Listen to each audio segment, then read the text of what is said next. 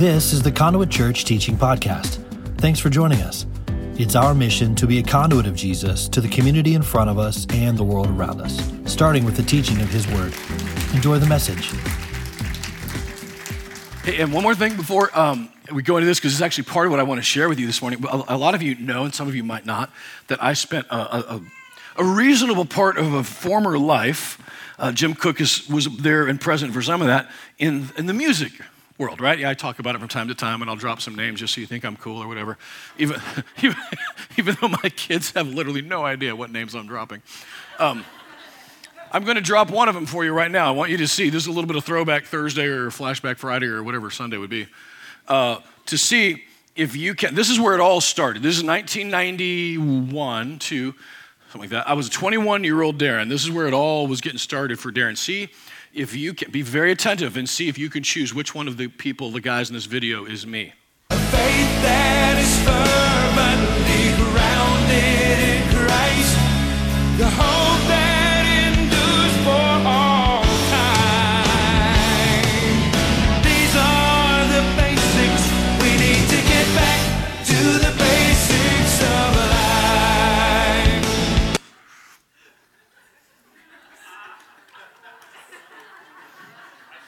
Anybody, uh, does anybody actually remember that song, by the way?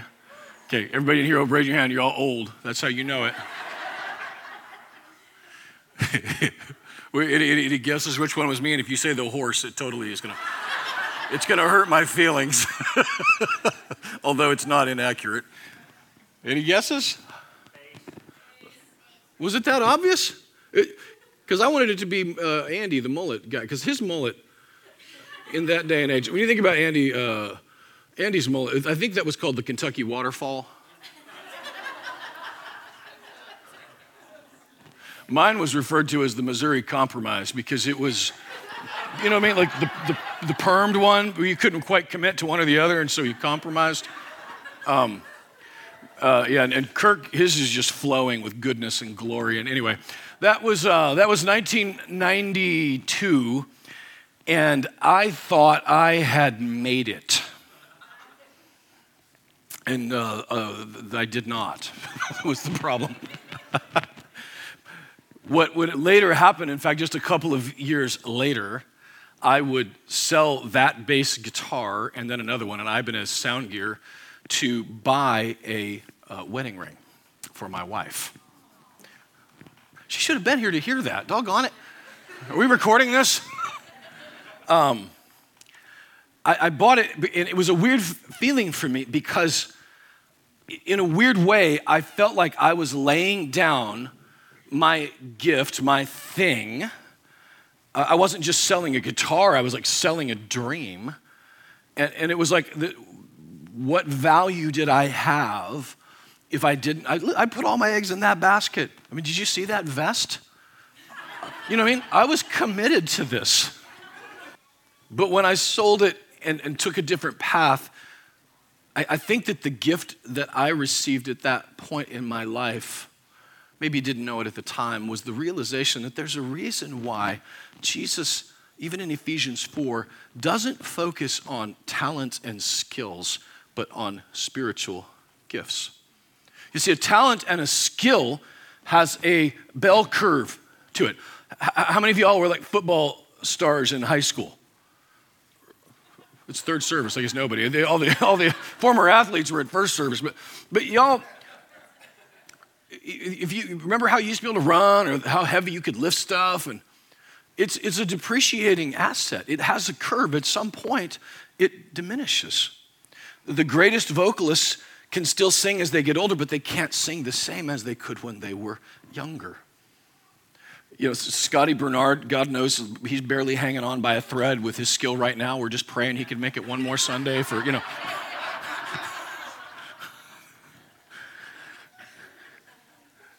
some, some curves last longer than others. the problem, if you're putting all of your hope and all of your dreams and all of your weight and all of your identity on a talent or a skill, it is not something that can sustain the weight of your identity and of your need. Because I asked how many people in, that, in this room knew who that was. Out of curiosity, how many of you don't know who that was in that video that we just played? Hands high. Hearts abandoned. Okay? Like, right, half the room. Those guys sold like gold records, platinum records. They sold enormous amounts of tickets. And they can still sing, by the way, pretty good, like really good.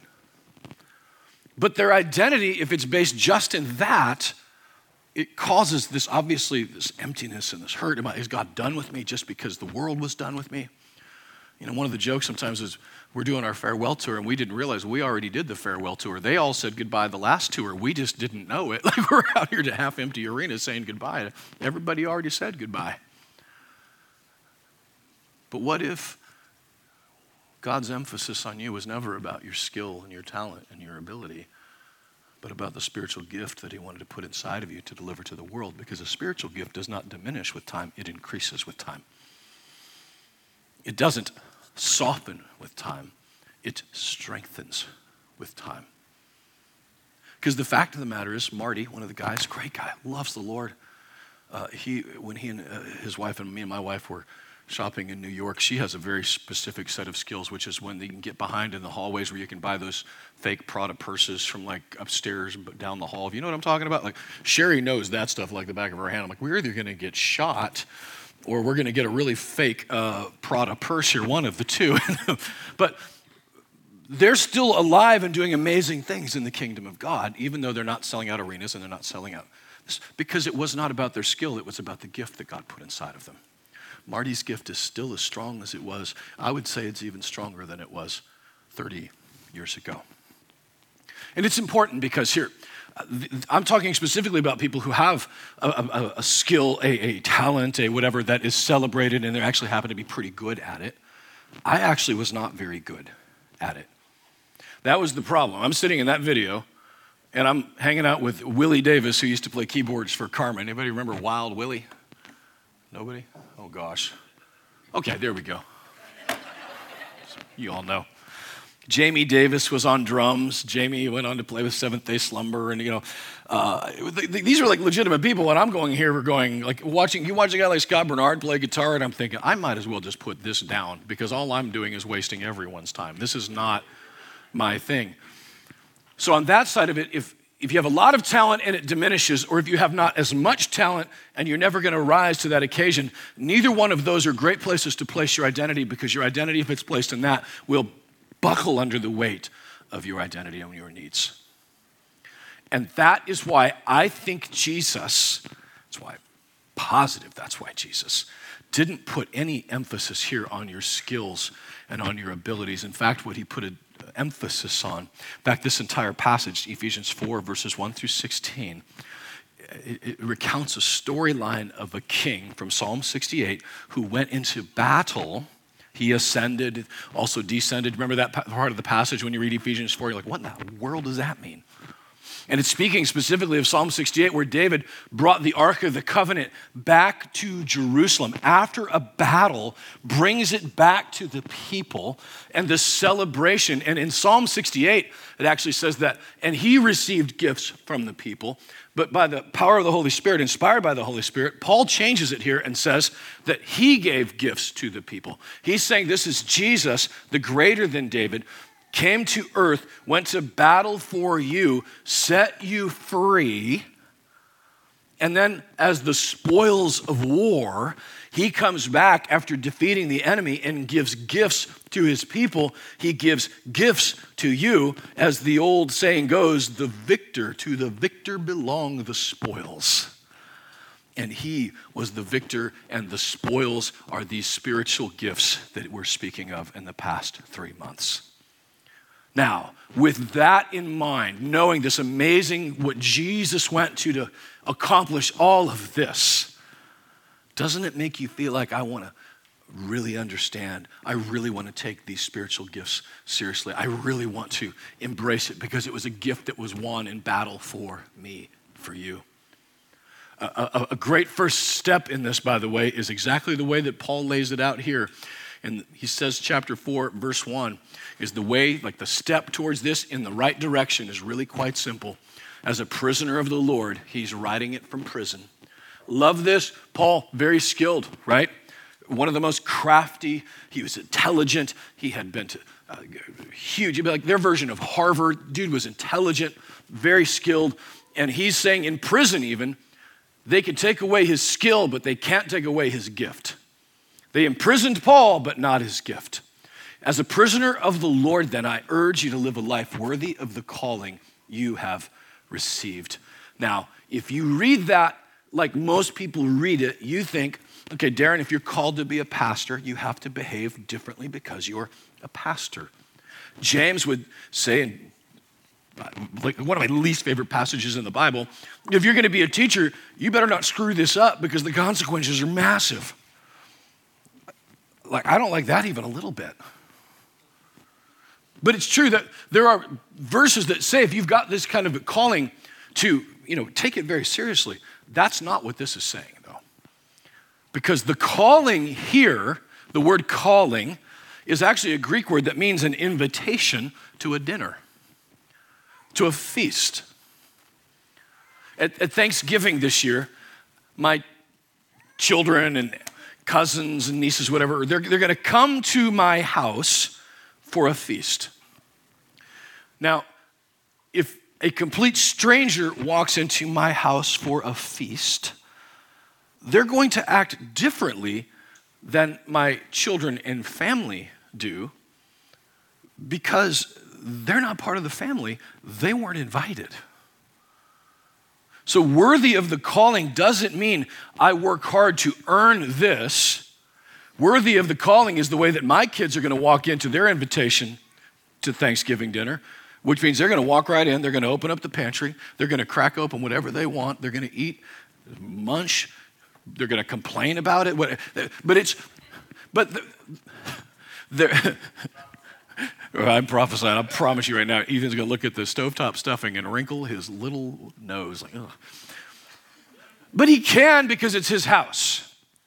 This feast, the marriage supper of the Lamb, the feast of us being called into the body of Christ, is a feast that for you and I is that we're worthy. We have been made worthy by Christ. Now we're invited to this feast why would I crawl in on my hands and knees begging for it? Why would I squander it? You know, there's a little, little boy that lived in Restoration House for years.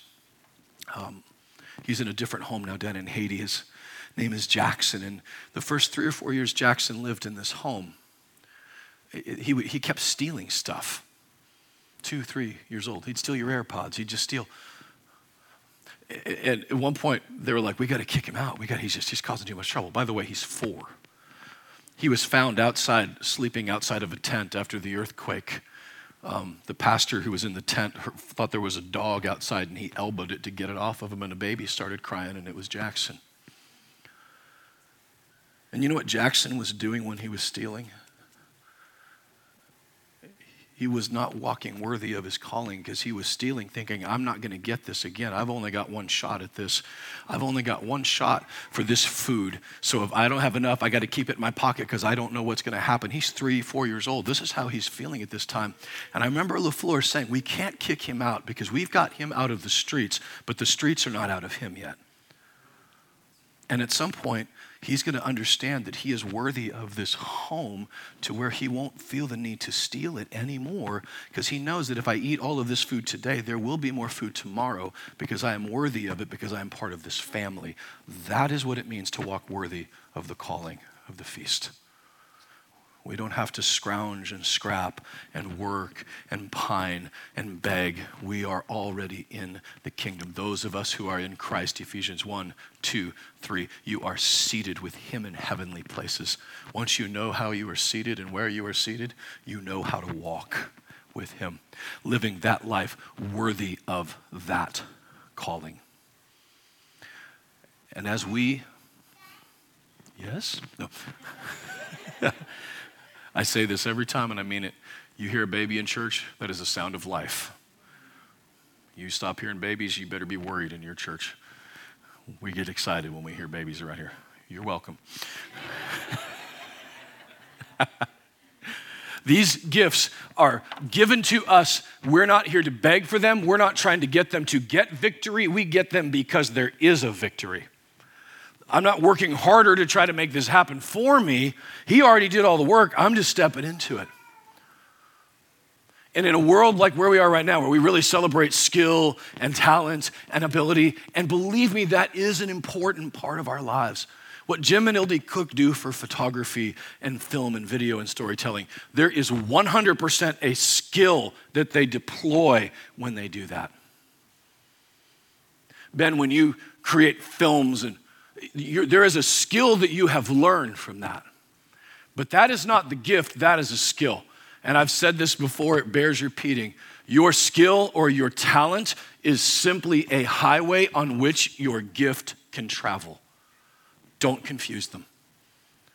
Some of us who are, some of us, some of you who are super talented tend to hide behind your talent and your skill and hold out on your gift. Some of us who are not very talented or skilled, we tend to withhold altogether because I'm putting all this value on the skill and not on the gift. I'm going to say something that is not meant in an all shucks way, and it's not meant that I'm fishing for a compliment. Okay, so just get that off the table right now. Okay, are we, are we good? I am not a skilled communicator. I'm just not. If you look at the skill of what a communicator does as a skill, I don't know what the heck I'm doing. I have to, we have sermon prep teams. I'm trying to learn. I'm trying to, y'all, I have actually even hired a coach to help me not suck. and you can laugh, but you took base lace with it, but you know. And she does things like, Darren, quit picking up your coffee cup. You're distracting everybody. Stop playing with your hair so much. Like, there's just skills in this that are, they're important, and it's not a bad thing to have a skill. Like, I don't, that's not a bad thing to learn the skill of this. But I also recognize that the gift, even if I don't have my skill honed, which doesn't fly very well in the face of American culture, but an unhoned skill, but a submitted gift, I'll take that all day long. I remember the first time I heard Chuck Smith preach. Anybody know who Chuck Smith is, if I say that name? I, I, Chuck Smith is the founder of uh, Calvary Chapel, and this guy uh, his ministry has literally around the world, okay, impacted people.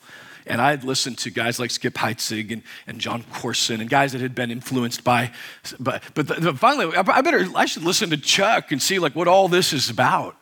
And I'm going to tell you, the first time I heard Chuck Smith talk on a little, uh, probably CD-ROM, I don't know, I, I just remember thinking, that's it? That's the guy?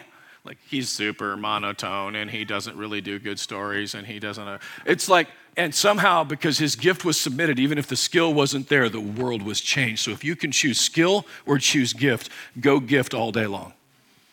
You can't outgrow your gift. You can outgrow your skill.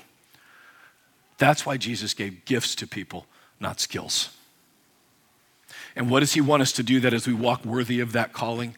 We're living worthy. We're going to do that while we're woven in a congregation. He says here that in verse 15 from him, the whole body, joined and held together by every supporting ligament, grows and builds itself up in love, and each part does its work. Each of us in our part, that's the beauty of these gifts. It means that yours isn't mine and mine isn't yours, but together we're growing together. And, you know, I, I don't know if you're aware of this or not, but I've been working out a little bit. I have a plan. i have been hitting the gym trying to get my gains. And, and here's the plan. I, see, I picked up the coffee cup. Eva would say, don't do that. Um, if I get a huge upper body, then I don't have to worry about my gut. I'll still have the V. It'll just be like a bold. You know what I mean? if y'all can help me sell my wife on this, this is the plan. But anyway, but Connor, you know what I'm saying. It, but all the muscles, all, it's all growing, but they're all separate, but together they're growing and creating a body. And woven in a congregation means something quite simple. If I were to dump out a box of Legos here, it's going to be an aggregation of Legos, not a congregation of Legos. The, the aggregation is just a pile. And a church that is not allowing and inviting and celebrating you and your gifts is an aggregation, not a congregation. A congregation coming together means that your gift and my gift, and we're working together, and eventually you click this one and you pop that one that way, and this piece goes there, and well, that didn't fit. We got to try this other way. And before long, you've built the Millennium Falcon or whatever was meant to be built from it, but it starts not with an aggregation, but a congregation. That's what this whole premise of these gifts Romans 12, 1 Corinthians 12, Ephesians 4, three different lists, three different purposes, each with a member of the Trinity that matches with them. When we step and stand into those, we're supposed to be different. And you know, in a congregation that is supporting and, and releasing these kinds of gifts, I'll give you a heads up, it does cause tension. There's, there's going to be conflict sometimes because maybe your gift wants to do this or, or your gift wants to do that. Probably once a week, I get a, a letter or a text message, or, and it'll say something along the lines of, hey, we really, I'm sorry, it doesn't say we, it says, you really should be doing this. And it's, it's generally speaking some very nice ministry that, that would be lovely to be participating in. And my response generally is maybe the Lord is telling you that you should be doing this, and why are you waiting for my permission to do this? Jerry Negrado and Tracy, you did not need my permission to follow the Holy Spirit to what God was calling you to do. Uh, in the New Testament, I see a biblical uh, uh, uh, idea of a, like a husband covering a wife and of, of Christ covering the church. I don't see any evidence anywhere of a church having to cover a ministry. You don't want me in between you and God. You don't need to be, quote, under my umbrella. Go follow Jesus. That's going to cause conflict sometimes because you're going to be a part of this church and you're going to think, well, why are we doing this? Or why is Darren talking about the baby bottles, but he's not talking about my thing? And, and the answer is, I don't know. Like, I just, that's the way it came this time. Why is Darren about to make an announcement that he just remembered for Rhonda Wicks in the golf tournament next week? How do they find out about that? Hearts for Honduras. We need one golf team? Four teams. I just want you to know Conduit's going to win that. I've already stacked the deck with a conduit team. But y'all, the rest of y'all are welcome to come and play along and get beat by the conduit team. But just so you know, that's coming up. But, but uh, April 5th at the Grove, that's a ministry that God is doing right there. She didn't wait for permission. I was, we were joking about it. Of the organizations I know right now that are actually taking teams right now overseas, uh, three of them led by women. And, and Rhonda said, Yeah, I'm actually going back Thursday. You've been to Honduras how many times? Like just since the pandemic? Like she's seven. Yeah. Us guys, we're all sitting around here trying to figure out how to get on trips. What, what about this and what about that? And she'd been to Honduras four times since then. In a church like this, where we celebrate and we authorize and we say permission, if you need it, I can write permission. I don't, you know, just follow the way that Jesus leads you to go. My old friend Robert Beeson is another uh, former uh, washed up record label executive like myself. Uh, we're in the 12 step program of recovering, which is the one about making amends. Because I think I'm going to be on that one for a very long time. I was a talent agent. But, but Robert, in his former life, was an incredibly successful record executive, very successful. And Robert had things happen in his life. Robert found himself a single father of three beautiful daughters. And Robert began to see around him a world of where single parents, about 30% of the world right now are single parent homes, most of which are single females, and a church that doesn't know what to do about that. And so, what did Robert do?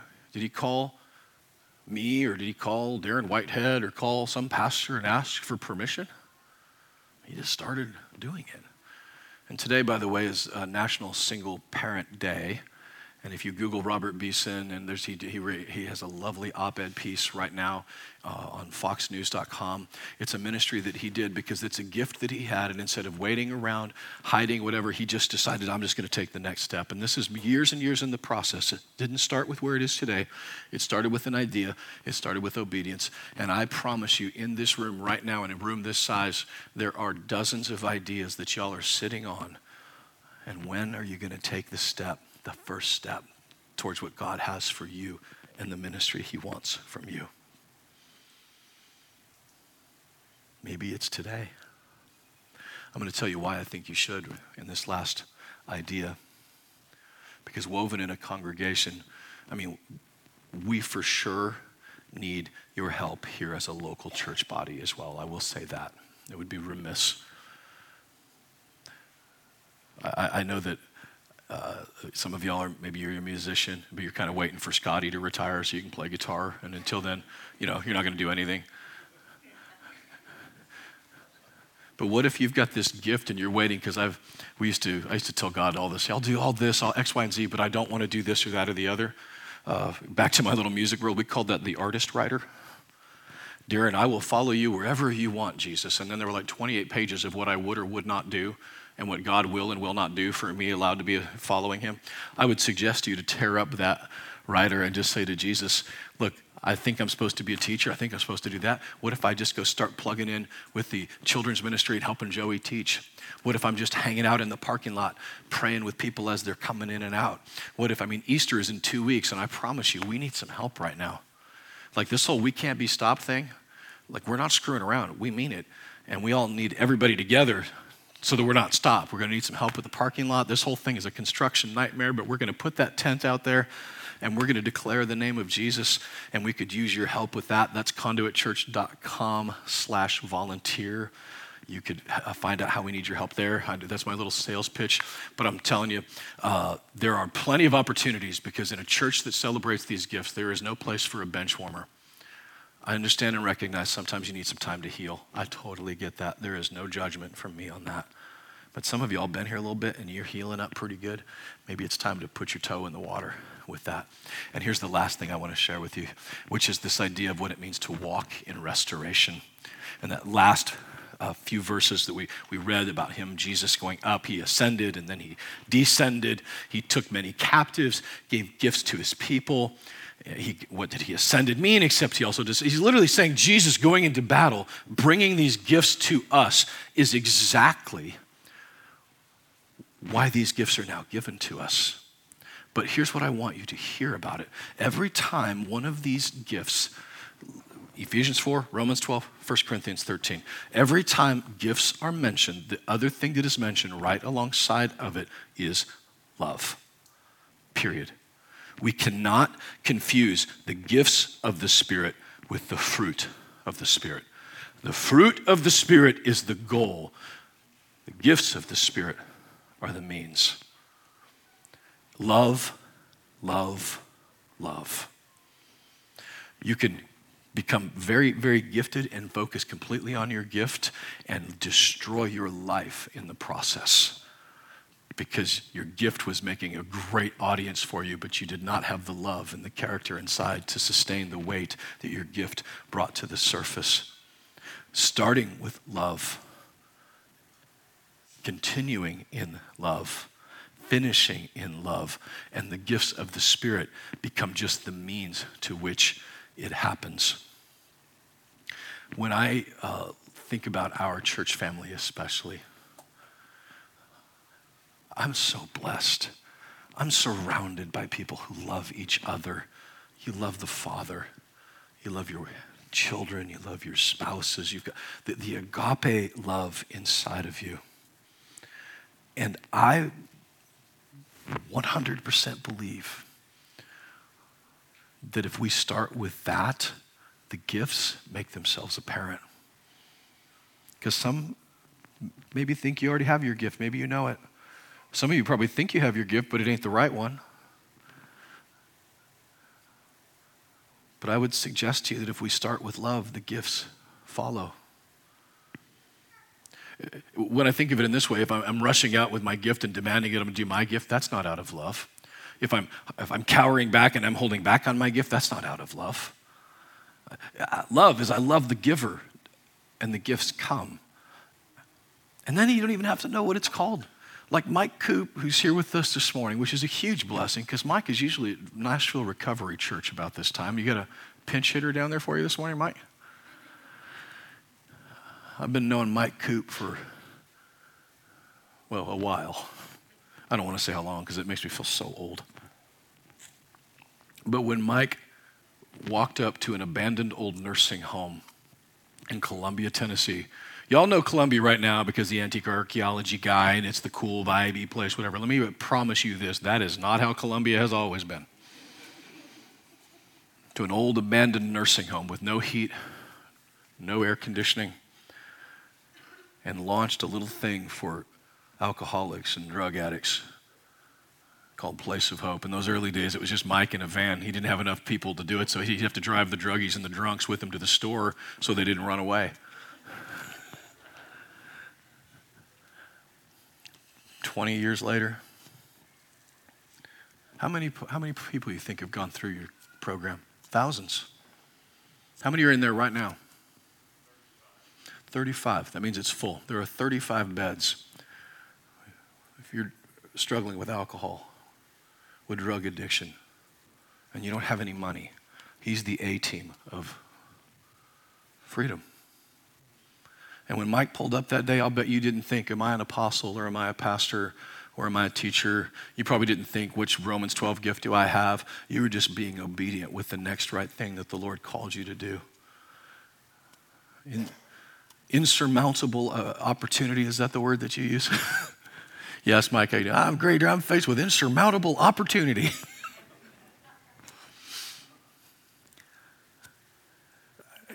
And it's easy to look and see where he is today and say, that's, I want to do that. But then you get trapped in the tyranny of the huge instead of just doing what's right in front of us.